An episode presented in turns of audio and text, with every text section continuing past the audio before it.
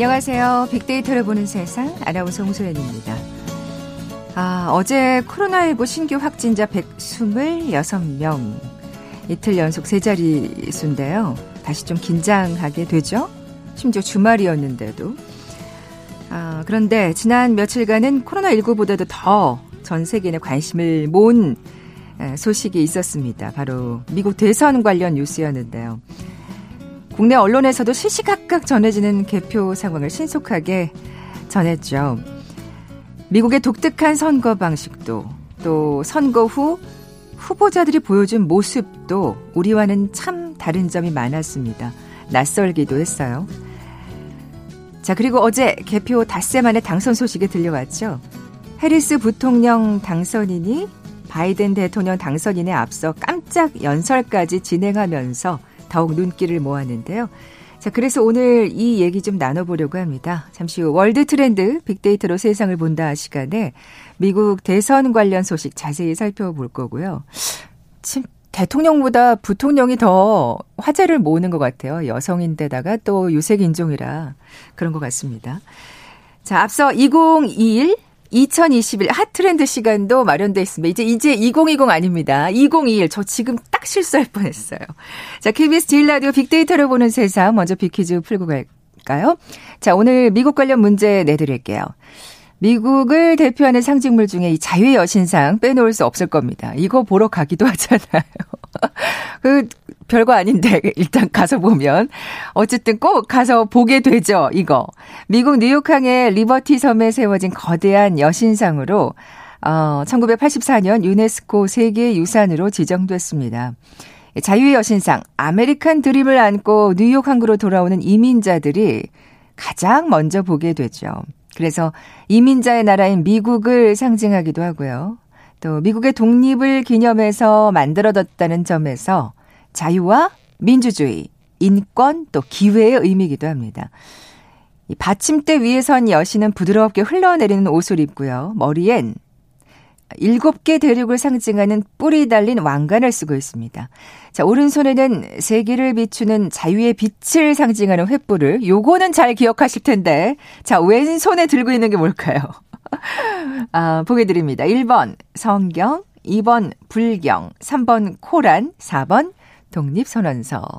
헷갈리셨던 분들도 보기가 이 정도면 그죠? 쉽게 맞추실 수 있을 거예요.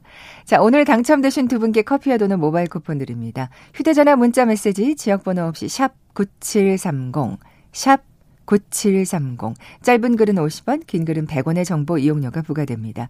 KBS 라디오 어플 콩은 무료로 이용하실 수 있고요. 유튜브로 보이는 라디오로도 함께하실 수 있습니다. 방송 들으시면서 정답과 함께 다양한 의견들 문자 보내주십시오.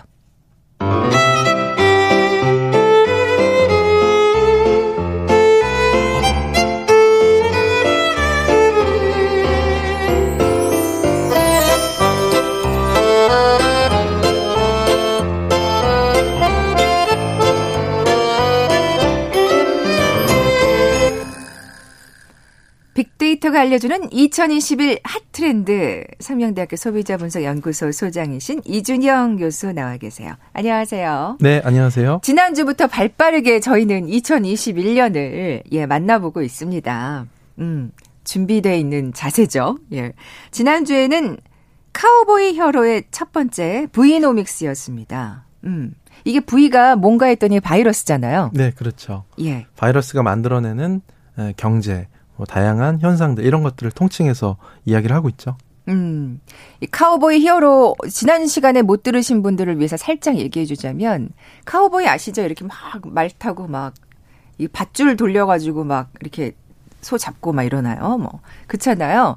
그렇게 바이러스를 확 잡아들이면 좋겠다. 그런 바람을 담은 사실은 2021년 키워드잖아요. 그렇죠. 카우보이 같이 힘있고 좀 희망찬 메시지를 담아서 이렇게 만들었죠. 네. 자, 오늘 그 두 번째 시간입니다. 어떤 키워드 갖고 나오셨어요? 예, 두 번째, 카우보이의 두 번째 5에 해당하는 키워드고요. 예, Omni Layered Home이라고 이렇게 지칭했고요. 아, 맞아요. 이게 그런 식으로 이 앞글자를 따서 이게 정해지는 거죠? 그렇죠. 그러니까 지난주에는 커밍 어브 부이노믹스. 그렇죠. 그냥 V가 아니, 부이노믹스가 아니라 C를 맞춰야 되므로 커밍 어브 부이노믹스였고요. 자, 5에 해당하는 네, 엄니 레이어드 홈은 이제 우리 한글 키워드를 레이어드 홈이라고 이렇게 얘기하는데요. 네. 마치 여러 벌의 옷을 겹쳐 입어서 우리가 멋을 부리는 레이어드 패션이라고 하잖아요. 레이어드 룩 이렇게 네. 얘기하는데 이런 것 같이 집의 그 기본 기능 위에 새로운 기능들이 층층이 덧대지면서 나타나는 다양한 변화의 양상을 얘기를 하는 겁니다. 우리 그 레이어드 룩이라고 하잖아요. 진짜 이제 이렇게 오늘 진짜 많이 쌀쌀해졌는데 이럴 때는 두꺼운 거 하나 입기보다는 얇은 거 겹겹이 겹쳐 입는 게 네. 훨씬 보온에 좋다 그러잖아요. 홈에 어떤 레이어드가 있을까요? 네, 다양한 레이어드가 있을 수 있는데요. 요즘에 워낙에 또 뭐 집방 프로그램도 되게 많아지고 있고 집에 대한 관심 자체가 그럴 수밖에 예. 없죠. 집콕을 너무 많이 해야 되니까. 그렇죠. 예, 웬만하면. 예. 그래서 요즘 각종 프로그램 같은 것들 인기가 좀 많아지고 있고요. 먼저 기본 레이어를 얘기를 할 수가 있는데 네. 기본 레이어는 집 본래의 그 안식처로서의 기능이라고 하죠. 휴식과 그런 어떻게 보면 자기만의 어떤 시간과 공간 이런 것들을 강조하는 겁니다. 그래서 미국에서 신조어를 얘기할 때 우리가 이제 FOMO라는 증후군이 있었죠. FOMO 증후군은 Fear of Missing Out이라고 해서 혼자 있는 거에 대한 뭔가 두려움, 왕따는 되지 않을까에 대한 두려움 이런 게 있었다면 요즘에는 조모라는 또 신조어가 등장한다고 합니다. 네. 조모는 Joy of Missing Out이죠. 그야말로 혼자 있는 것을 또 즐기는 거고. 아, 조이라고요? 그렇죠. 즐거움. 네, 긍정적인 고독마저도 네네. 긍정적인 일상으로 받아들이는 또 이런 모습들이 등장하고 있습니다. 피어에서 조이로 바뀌었네요. 그렇죠. 뭐 사실은 어떻게 해요? 안 즐기면 어쩌겠어요. 진짜 네. 집에 훨씬 많이 있어야 되는 지금 상황이다 보니까 올해는 내년에도 또 사실은 기약이 없죠. 그러니 피할 수 없으면 즐겨라라는 말이 있잖아요.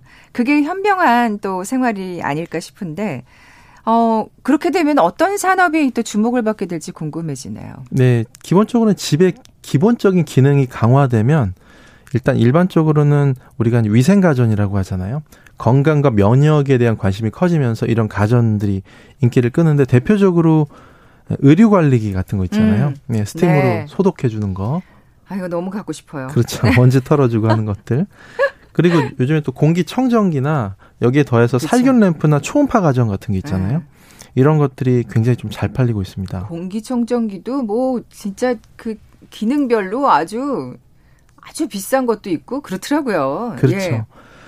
그동안 이제 소비자들은 내구재 소비를 줄이는 대신에 경험제인 또 체험을 할 수 있는 여행이나 맛집 같은 데 지출을 많이 했었거든요. 밖으로 나가는 거죠. 그렇죠. 예, 예. 그런데 이제 코로나19 이후에 이런 활동을 못하게 되니까 이제 가구 쇼핑에 또 돈을 또 쓰고 있다는 소식이 들려오고 있습니다. 아, 그러니까 집에 계속 있으니까 못마땅한 네. 게 계속 보이는 거예요. 그렇죠. 이거 낡았는데? 막 이러는 거 있잖아요. 왜 이 가구 내가 끼고 산 지 얼마나 됐지? 막 이런 생각 막 하게 되고, 그죠? 네. 예. 그래서 우리가 이제 홈 퍼니싱 시장이라고 하는데 홈 인테리어나 리모델링 관련 이런 시장이 크게 늘어나고 있거든요. 예. 우리가 재택근무나 홈스쿨링 같은 것들도 굉장히 많이 하고 있잖아요. 그래서 책상이나 책장 같은 서재 가구 매출도 굉장히 크게 늘었고요. 네, 그렇겠네요. 그 화상 뭐 회의라든지 이런 거 하려면 사실은 책상이 편해야죠. 그렇죠. 네, 또 요즘에는 공간도 효율적으로 사용하는 트랜스포머 가구라고 하잖아요. 네. 변신 로봇형 가구. 지금 책상 말씀하셨는데 책상도 높낮이가 조절되는 네, 이런 책상 같은 것들도 등장하고 좀 기능이 강화됐네요. 그렇죠. 예. 공간을 최대한 잘 활용할 수 있는 이런 가구들이 또 요즘에 크게 많이 늘어나고 있습니다. 일에 관련된 어떤 가구도 그렇고 또 어쨌든 그 말씀하신 대로 이제 못마땅한 점을 찾아서 네. 뭔가 자신의 욕구를 거기다 푸는 거죠. 사실은 어떻게 생각하면 좀 예쁘게 집을 가꾸고 오랜 시간을 있다 보니까 있고 싶다. 뭐 이런 생각 들 수 있을 것 같아요. 네, 그렇습니다. 네. 요즘엔 또 예쁘게 정말 꾸밀려는 욕구도 많아지고 있어가지고 셀프 인테리어 관련 애플리케이션도 크게 인기를 끌고 있거든요. 아, 이게 또 이렇게 셀프로 하면 또 저렴해지죠. 네. 그렇죠. 그래서 관련 앱도 월간 이용자 수가 굉장히 빠르게 증가하고 있고요. 또 요즘엔 집을 호텔 같은 집이라고 하고 또 갤러리 같은 집, 또 리조트 같은 집으로 이렇게 연출하고 싶어하는 사람들이 되게 많아지고 있습니다. 그래요. 만약에 약간 발리풍 뭐 그렇죠. 이런 식으로. 그리고 저는 무엇보다도 호텔 하면 그 로망이 그 하얀 그 침구. 아 근데 그건 관리하기가 너무 힘들어서 이렇게 쫙 풀매겨가지고 빳빳한 그게 진짜 집에서는 유지하기가 좀 힘들잖아요. 어쨌든 진짜 그런 거를 시도하고 그런 사람들이 늘고 있나 보네요. 그렇죠. 그래서 요즘에 이렇게 호텔만의 특징적인 럭셔리 인테리어 요소 이런 것들을 좀 집안으로 들여와서 호텔 같은 이런 집을 만드는 데 공을 들이고 있고요. 김영하 소설가가 이런 말을 했죠. 호텔은 일상의 상처와 기억이 없는 곳이다 이렇게 표현을 하거든요. 아, 네네 맞아요. 네 이런 식의 어떤 느낌으로 또 갤러리 같은 느낌의 집도 인기다 이렇게 얘기를 하는데 또 요즘에는 멋진 그림 렌탈해주는 그런 업체들도 많이 생겨나고 맞아요. 있잖아요. 예, 가구도 사실 렌탈한다면서요. 그렇죠. 예. 정기적으로 교체해주고 또 집을 예쁘게. 자주 바꾸고 싶은 거죠, 그러니까. 그렇죠. 예. 꾸밀 수 있게끔 하는 이런 또 비즈니스가 성업 중에 있습니다. 워낙 사실 이제 코로나19 때문에 우울하다 보니까 집에서만큼은 뭔가 이렇게 딱 다른 세계를 느끼고 싶은 그런 욕구가 아닐까 하는 생각이 들어요. 근데 사실 그렇게 딱 그렇게 꾸미고 나면 돈 들여가지고 아니면 스스로 막 노력해가지고 그러면 이제 우리 집들이 막 이런 거 하잖아요. 그렇죠. 네, 사람들한테 좀 자랑도 하고 그래야 되는데 요즘엔 어떻게 하나? 그 화상으로 하나요? 네. 말씀하신 대로 오프라인으로 하기 어려우니까 그야말로 랜선 집들이라고 하죠. 이런 게 인기를 끌고 있습니다. 그렇구나. 저 그냥 얘기한 건데 그렇군요. 예, 자기만의 감성으로 꾸며놓은 이런 공간을 온라인에다가 SNS에다 업로드하는 이런 방식이 또 인기를 끌고 있고요. 특히 요즘에 미국의 이제 10대들 사이에서는 하우스 파티 앱이 인기를 끈다고 하거든요. 하우스 파티 앱은 다른 게 아니라 이제 집에서 함께 그룹 영상 통화 같은 것들을 할 수 있게끔 만들어 놓고 하우스 파티를 온라인 앱을 통해서 하는 이런 식의 것들이 인기라고 하는 마치 거죠. 마치 같이 있는 것처럼. 그렇죠. 자유로운 온라인 파티를 아까 말씀드렸던 자발적인 조모족들이 외로움을 상쇄하기 위해서 또 이렇게 하우스 파티를 여는 거죠. 어휴, 미국 10대들 이런 친구들이 많은가요? 저는 주로 뉴스에서 워낙 파티를 아랑곳 없이 즐기는 모습을 많이 봐가지고 이런 앱은 진짜 슬기로운 코로나 생활을 하는데 유지하는 데 도움이 되겠네요. 뭐 지금 화상으로 파티 얘기도 하셨지만 정말 첨단 기술들이 그래도 이 코로나19의 우울함을 좀 견디게 해주는 것 같아요. 네. 네. 요즘엔 특히 이제 비대면 핵심 기술이라고 할 수 있는데 로봇이 굉장히 또 중요하게 부상하고 있습니다. 서비스 로봇 시장이 또 빠르게 성장하고 있고요. 한 전자회사는 이제 로봇을 공처럼 둥근 모양으로 이제 만들었어요. 그러면 이동성이 좋겠죠. 동글동글 이제 굴러다니면서 사용자를 인식하면서 따라다니는 형태인 거고요. 사용자 명령에 따라서 집안 곳곳을 모니터링하는 겁니다. 예를 들어 이제 사용자가 나갔다 그러면 만약에 키우던 강아지가 밥그릇을 엎었어요. 난장판이 되잖아요. 사진을 찍어가지고 또는 영상을 찍어서 우리 주인한테 보내주기도 하고 이걸 또 로봇 청소기한테 명령을 내려서 청소하라고 그러면 이게 로봇 청소기가 청소를 하는 거죠. 이런 식으로 이제 어떻게 보면 집사 로봇이라고도 할 수 있는 건데 가전제품하고 연동해가지고 이런 뭐 청소도 시키고 다양한 홈케어 기능 같은 것들을 수행하는 이런 지능형 반려 로봇 또 이런 것들도 앞으로 주목받을 수 있다 이런 얘기를 합니다. 이게 진짜 상용화가 되면 정말 또 우리의 그 집생활이 정말 많이 달라지지 않을까 하는 생각이 드는데 진짜 이런 어떤 변화가 2021년에도 계속 되겠죠. 네, 앞으로 이제 이런 첨단 기술 같은 것들이 많이 또 도입이 되면 또 다양한 집의 어떤 모습들의 변화 이런 것들을 좀 볼 수가 있죠. 뭐 집에서 어떤 거를 하면서 또 이 긴 시간을 보내는지도 궁금한데요. 네, 이제 아까 제가 기본적인 레이어를 말씀드렸다면 여기에 더해서 응용 레이어라고 이렇게 얘기할 수 있는 건데 집에서 요즘에는 뭐 재택근무해서 일도 하죠, 그렇죠? 여가 생활도 굉장히 열심히 또 집에서 할 수 있는 거고요. 집에서 수업도 듣는 거고. 사실은 뭐 스마트폰만 있으면 거의 모든 그 외부 활동이 가능한 그런 시대라고 할 수 있는 거고. 그렇죠. 요즘에 또 콘서트 같은 것도 집에서 방구석 콘서트라고 하잖아요. 예, 이런 거 많이 듣죠. 그러니까요. 가수들도 또 이제 어떻게 생각하면은 코로나가 종식되기만을 마냥 기다릴 수가 없으니까요. 그렇죠. 예. 방탄소년단이 방방콘이라는 언택트 공연을 했는데 이게 굉장히 또 화제를. 엄청난 접속자 수가 있어요. 네, 예. 그랬었죠. 나왔죠. 그리고 이제 모델 한혜진 씨가 이 서울 패션 위크가 취소되니까 사실은 디자이너들이 좀 피해를 입을 수 있잖아요. 그렇죠. 그래서 랜선 패션쇼를 열어서 디자이너 38명이 의상 100벌을 이렇게 그 사람들의 의상을 100벌을 12시간 동안 갈아입으면서 이야, 실시간으로 대단해. 디지털 런웨이를 펼쳤다는 거죠. 참 뭐 다양한 액티비티 중에 운동도 포함되죠. 네, 이제 홈트레이닝 뭐 요즘 홈트족이다 이렇게 얘기하는데 기본적으로는 유튜브를 많이 보면서 동작을 따라하는 그런 수준이었다면 한 앱 같은 경우는 관절 추출 기반으로 해가지고 동작 인식을 하는 이런 홈트레이닝 앱을 또 개발합니다. 우리가 움직이는 걸 인식을 하는 거죠. 아, 그러니까 제대로 하고 있는지까지도 네. 그러면 체크할 수가 있겠어요. 그렇죠. 거기에 더해서 요즘에는 이 어드벤처 장르의 이제 게임 요소 같은 것들도 이제 결합을 시키는 거죠. 그래서 근력이나 유산소나 요가 운동 같은 것들을 자연스럽게 게임을 하면서 즐기도록 하는 또 이런 또 게임들도 등장을 하고 있습니다. 아니 뭐 진짜 운동하기 너무 싫어하시는 분들 많으니까 이런 어떻게 즐기면서 할 수 있게 하면 좀 그래도 쉽게 할 수 있겠네요. 네, 네. 그렇죠. 또 어떤 레이어가 있을까요? 예, 우리 기본, 응용, 여기에 더해서는 확장 레이어라고 할 수 있는 건데 확장. 예, 집을 중심으로 해서 이 동네의 범주로 우리가 이제 슬세권 말씀드렸었잖아요. 네. 슬리퍼 신고 우리가 돌아다니고 쇼핑하고 물건 사는 이런 거리. 이런 집 근방이 굉장히 중요해진다는 거죠. 동네 상권이 중요해진다는 거고요. 나만의 홈그라운드 영역 자체가 우리의 동네 상권까지 확장된다. 이렇게 보시면 되겠죠. 사실 또 더는 나가기가 좀 힘드니까. 코로나 그렇죠. 때문에. 예. 아무래도 대중교통 이용하는 것도 꺼려지는 거고요. 네네. 그래서 편의점 같은 경우는 요즘에 뭐 심야 배송 서비스 같은 것들도 이제 뭐 실시를 하기도 하고 요즘엔 또 도보 배송 서비스라는 게 등장을 합니다. 이거는 이 집 앞 가게에서 구입한 물품을 동네 주민 같은 이 배달원이 걸어서 배달시켜 주는 거죠. 아. 이게 그 배달해 주시는 사람 입장에서는 아르바이트 같은 것도 할 수 있는 거고 네. 받는 사람 입장에서 편리하게 또 받을 수 있는 이런 도보 배송 서비스 같은 것들도 편의점에서 등장하고 있는 거고요. 참 편의점에서 배달을 시킨다 참 예. 그렇죠. 네. 이 편의점이라는 게 정말 도심 속의 오아시스 같은 공간으로 자리 잡고 있는데 요즘에는 또 편의점을 우리 집 냉장고다 이렇게 표현을 합니다.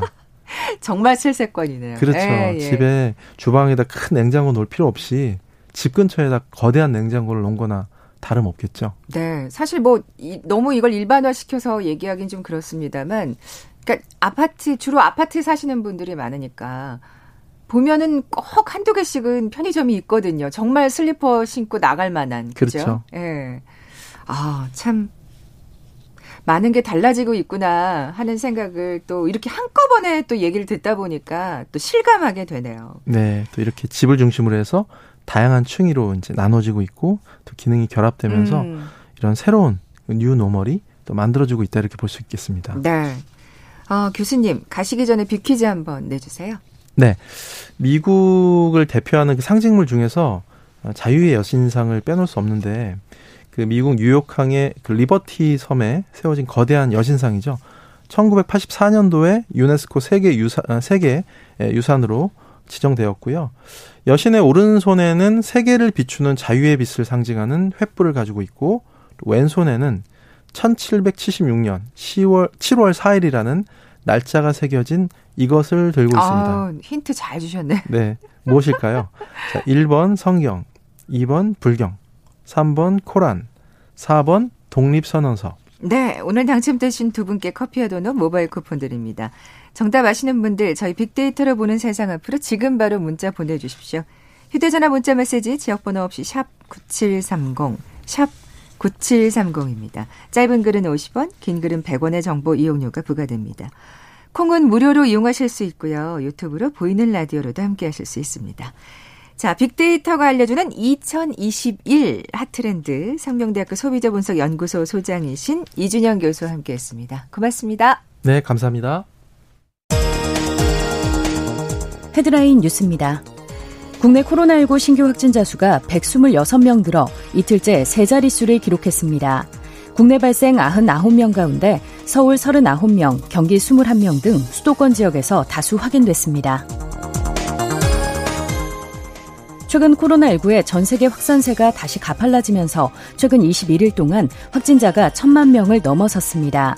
집계가 시작된 지난해 12월 31일 이후 누적 확진자는 5,000만 명을 넘었습니다. 국회 법제사법위원회는 오늘 법무부와 대검찰청의 특수활동비 집행 내역에 대한 문서 검증을 벌입니다. 민주당 이낙연 대표가 미국 바이든 행정부 출범을 맞아 외교, 안보, 경제통상 분야에서 양국의 협력을 강화하는 것을 미리 준비하겠다고 밝혔습니다. 국민의힘 김종인 비상대책위원장이 검찰의 월성원전 1호기 경제성 평가 관련 의혹 수사와 관련해 민주당과 법무부 장관은 도대체 무엇이 두려워 검찰의 정당한 수사를 비판하고 재갈을 물리려고 하는지 모르겠다고 비판했습니다. 중소기업계는 미국 대선에서 조 바이든 민주당 후보가 당선된 것을 두고 개성공단 재가동 등 남북 경협은 지속되기를 바란다는 입장을 밝혔습니다. 외국인 투자자들이 지난달 국내 주식시장에서 1조 3,580억 원어치를 사들였습니다. 월별로는 올해 최대 규모입니다. 한국토지주택공사는 전국 13개 시도에서 청년과 신혼부부를 위한 매입 임대주택 4,041가구의 입주자를 모집한다고 오늘 밝혔습니다. 모집 대상 물량은 청년이 691가구, 신혼부부는 3,350가구입니다. 올해 아파트 매매가 급등과 민간택지 분양가 상한제 부활의 영향으로 수도권 아파트를 중심으로 청약 경쟁률이 크게 오르고 있습니다. 지금까지 라디오 정보센터 조진주였습니다.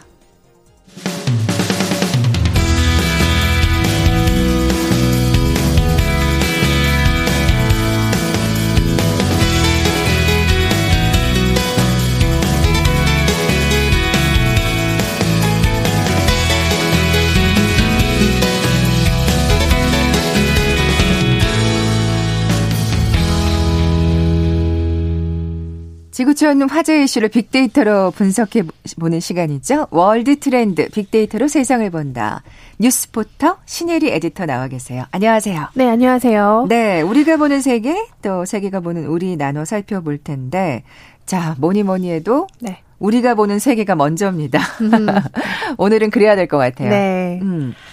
어제 드디어 대선이 확정이 됐죠. 네, 미국 대선이요. 마무리가 됐네요. 네, 어제 연설이 있었는데요. 사실 어제 많은 언론들이 이 바이든보다는 부통령에 좀 더 집중을 했습니다. 제가 아까 오프닝에서도 그 얘기를 했어요. 카멜라 해리스 어제 혹시 보셨어요? 연설? 네. 네, 너무 멋지죠. 네, 여성이 봤을 때 정말 이 멋진 여성이다 이렇게. 네. 네, 정말 저도 너무 이게 뭔가 울컥하는 뭐가 올라올 만큼 감동적인 연설이었다고 보는데요. 그 당당함과 씩씩함이 정말 믿음직스럽더라고요. 네, 그리고 온화한 미소와 함께. 네. 그래서 저도 갑자기 이제 팬이 돼버렸는데 사실 어제 미국의 언론들이 첫 여성 부통령, 첫 흑인 인도계 부통령이라는 헤드라인으로 보도를 굉장히 많이 했습니다. 네. 사실 미국이 워낙 이민자들이 많은 곳이기도 하지만 보수적이거든요. 그래서 여성들이 대통령이 된 적도 없고 네. 그 높은 자리, 특히 부통령까지 간 적은 없는데 게다가 백인 여성이 아닌 유색인종이니까요. 이게 정말 크게 화제가 됐습니다. 미국 같은 경우는 얼마 전에 월가에서도 처음 여성은행장이 나올 만큼 이제 조금씩 그 유리천장이 깨지고 있거든요. 생각보다 미국도 굉장히 보수적이네요. 그럼요. 예. 미국이 굉장히 보수적인데 사실 그러면 이제 우리나라와 다른 데는 정말 비교가 안 될 만큼 더 깨져야 되는 부분이 있는데요. 네. 어제 이제 언론사들이 조용한 카타르시스의 순간이다라면서 이 해리스 부통령 연설을 평가를 했습니다. 네. 일단은 이렇게 부통령이 먼저 나와서 긴 시간을 할애하는 건 굉장히 이례적이에요. 그래서 지난번에 트럼프 당선 때 제가 영상을 다시 봤더니 그때는 본인이 거의 95%를 말했고 펜스 부통령은 잠깐 나와서 한 5분 인사하고 사라지는. 맘 같아선 100% 하고 싶었을 거예요. 그랬습니다. 그래서 사실은 이게 이렇게 부통령이 길게 연설하는 거는 전체적으로 봐도 좀 이례적이다 이런 평가가 있는데요. 근데 바이든이 참 현명한 것 같아요. 네. 왜냐하면 그 국민들이 뭘 원하는지를 정확히 알고 있는 거죠. 파악한 거죠. 맞습니다. 네. 사실 트럼프와의 적반대 이미지로 가겠다는 거기도 하고요. 사실 이번 대선 승리에는 이 카멜라 해리스의 역할이 굉장히 컸거든요. 그래서 이제 연설 내용이 정말 화제였습니다. 일단은 뭐 이제 민주주의에 대해서 강조를 했는데 미국이 민주주의가 그동안 좀 망가졌다라는 평가가 있었잖아요. 근데 이번에 정말 역대 최대 투표율을 기록하면서 여러분의 손으로 우리의 민주주의를 다시 회복시켜줬다라고 이야기를 했고요. 제가 가장 감동을 받았던 이 헤드라인이 사실 어제도 다 모든 외신이 이 헤드라인을 뽑았어요. 영어로는 I may be the first woman in this office, but I will not be the last. 그러니까 이게 뭐냐면 내가 부통령에 앉아있는 첫 번째 여성이 이제 되겠지만 이게 마지막은 아니다. 오늘 밤 이 지켜보는 이걸 모두 보는 여자들, 그 소녀들은 이 미국이 그걸 가능하게 해주는 나라라는 걸 봤을 거다. 이렇게 얘기를 했습니다. 네네. 사실 그 해리스는 이민자입니다. 어머니가 19살 때 인도에서 미국으로 유학을 갔어요. 아, 그랬군요. 네, 그래서 어머니가 이제 암 연구자셨거든요. 그랬군요. 그리고 아버지도 뭐 스탠포드에서 경제통으로 알려진 유명한 교수였고, 근데 이제 부모님이 7살 때 이혼을 하면서 어머니가 몬트리올 캐나다로 가게 됩니다. 네. 그래서 캐리스가 거기서 학창 시절을 사실 보내거든요. 그래서 캐나다 언론에서는 캐네디언 드림이라고도 얘기를 하고 있어요. 아메리카에서는 아메리칸 드림, 그래서 아메리칸 앤 캐나다 드림으로 지금 나오고 있는데 사실 그렇게 되면서 거기서 이제 학창 시절 캐나다에서 보내고 미국으로 대학을 갑니다. 그렇게 되면서 이제 해리스가 법조계로 들어서면서 캘리포니아 주의 검사로 활동을 하거든요. 그러다가 결국에는 주 법무장관의 자리까지 오르고 계속 정치의 길을 걷다가 사실 지난번에는 이 자금이 좀 부족해서 선거 자금이 부족해서 이제 후퇴를 하게 되거든요. 아, 그랬군요. 네. 그래서 이번에 사실 첫 번째는 아니고요. 그동안 계속 도전을 했었고 바이든 부통령은 계속 유심히 보다가 이번에 러닝메이트로 픽업을 해서 부통령까지 됐는데요. 아시겠지만 흑인 여성들이 그동안 정말 많은 핍박을 당했잖아요. 사실 인도계 흑인 여성이 이렇게 부통령 자리에 왔다는 거는 상당히 큰 의미가 있습니다. 그래서 미국에서도 BLM 운동, 블랙 Lives Matter, 흑인들의 그 삶도 굉장히 중요하다라는 그 운동이 있었잖아요. 사실 인종차별의 확산이 굉장히 컸었고 그로 인해서 뭐 폭력도 있었고요. 사실 이번 바이든 대통령의 그 캠프에서는 이런 것들을 좀 누그러뜨리는 그런 전략을 썼는데 그걸로 이제 해리스 부통령을 픽업을 한 거고 당선을 시킨 거고요. 어제 연설에서도 사실 그녀를 거의 주인공으로 만들어줬습니다. 네. 뭐 그 지금 블랙 라이브스 매터 얘기도 하셨지만 진짜 여러모로 사실은 이 해리스가 더 굉장히 그 뭔가 인물이 부각됐던 게 그 트럼프 대통령과 대립각을 뭐 번번이 세웠기 때문에 더 사실은 우리가 기억하게 됐었던 것 같아요. 그래서 해리스 부통령은 사실은 바이든과 경선할 때도 바이든을 공격했던 거는 인종차별에 대한 문제의식이 없다라는 걸로 사실 바이든도 공격을 했었고요. 트럼프는 뭐 말할 것도 없고. 사실 이번에도 연설에 그런 내용이 나옵니다. 그러니까 민주주의의 기본인 모든 사람들이 평등해야 될 권리. 것들을 찾겠다라고 하는데요. 또 이제 한 가지는 이거는 정말 전 세계 언론들이 다 공통인 것 같은데 이 의상에 대한 보도가 있었어요. 해리스가 입은 이 의상. 근데 사실은 그것도 가끔 보면은 조금 그러니까 너무 제가 예민하게 반응하는 걸 수도 있지만 여성이라서 옷차림에 뭘 입고 나왔다가 뭐 이렇게 물론 남자는 뭐 양복이 거기서 거기 넥타이 색깔로 좀 뭐 하는 거긴 하겠지만. 왜 옷차림을 가지고 이렇게 꼭 얘기를 할까? 사실 퍼스트 레이디도 그러고요. 그 어떤 의미를 줄 때는 옷에 어떤 포인트와 상징적인 의미를 꼭 부여합니다. 우리나라도 그렇지만 미국은 그게 워낙 전통적이기 때문에서요. 근데 이번에 굉장히 좀 재미있는 포인트가 있어서 짚어드리려고 하는데요. 이번에 흰색. 바지 정장을 입었었죠. 사실 흰색은 여성의 참정권 운동과 굉장히 연결된 컬러입니다. 그렇군요. 그리고 거기에 이제 미국 국기 배지를 딱 꽂고 연설에 나왔는데요. 이게 이제 20세기 초 영국에서부터 흰색을 입으면 여자들이 참정권 운동을 참여한다 이런 거고요. 그래서 영미권에서는 이 여성 정치인들이 중요한 행사 때 흰색을 항상 입고 나옵니다. 그리고 이 또 흰색은요 유리천장을 깨기 위한 어떤 투쟁의 의미도 실려 있고요. 네. 이번에 그 푸시보 블라우스라고 해서 아마 많은 분들은 모르실 텐데 여자들이 이렇게 넥타이처럼 위에 이렇게 끈을 묶는 네. 그런 이렇게 리본 블라우스 네. 있잖아요. 그거는 뭐를 상징하냐면 여성 인권을 상징하는데요. 전문 분야에서 일하는 여성들의 제복이자 넥타이의 여성 버전으로 해석이 되고 있습니다. 넥타이의 여성 버전이군요. 네, 그래서 이런 것들이 사실 다 의미가 있었던 네. 것 같고요. 이런 참 재밌죠. 알고 나니까 재밌죠. 예, 예. 그래서 정말 이게 처음부터 끝까지 완벽한 정말 준비를 단단히 했다 이런 걸 느낄 수 있었습니다. 그러니까요. 정말 나 이렇게 부통령 할 거야. 그 네. 의지를. 네. 정말 단단히 벼르고 있지 않았나. 그러게요. 네. 그리고 해리스 부통령이 좀 재밌는 거는 올해 56이에요. 네. 근데 결혼을 50살에 했어요. 아. 네, 그래서 어제 두 딸이 이렇게 나왔었거든요. 그럼 상당히 어리겠네요. 네, 그래서 하얀 옷 드레스를 입은 아주 조그만 딸이 나오는데 사실은 친딸은 아닙니다. 그러니까 남편의 전 아이. 네, 그래서 그 아이를 정말 너무 사랑하는 모습을 어제 보이면서 바이든과 인사를 시켰을 때 저도 사실 친딸인 줄 알았는데 입양된 딸이었던 거죠. 그래서 예, 그런 것들도 사실은 이 미국 굉장히 좋은 그런 입양이나 그리고 다시 재혼을 했을 때 그 아이들을 정말 내 자식처럼 기른다는 그런 문화에 좀 부합되는 그런 그렇죠. 상징일 수도 있고요. 현대 가정이 그런 그 경우가 참 많으니까요. 맞아요. 네, 네 그래서 지금 뭐 빅데이터 상의 반응도 제가 한번 살펴봤습니다. 네. 우리나라에서도 감동적이다, 기쁘다, 좋다 이런 긍정적인 평가가 거의 주를 이뤘고요. 부정적인 거는 뭐 10% 정도인데요. 네, 그 흑인에 대한 부정적인 의견은 좀 있었지만 그래도 그 긍정적인 게 훨씬 많았습니다. 네, 또 트럼프를 지지하는 사람으로서는 또 네. 예, 마뜩찮을 수도 있겠죠. 네.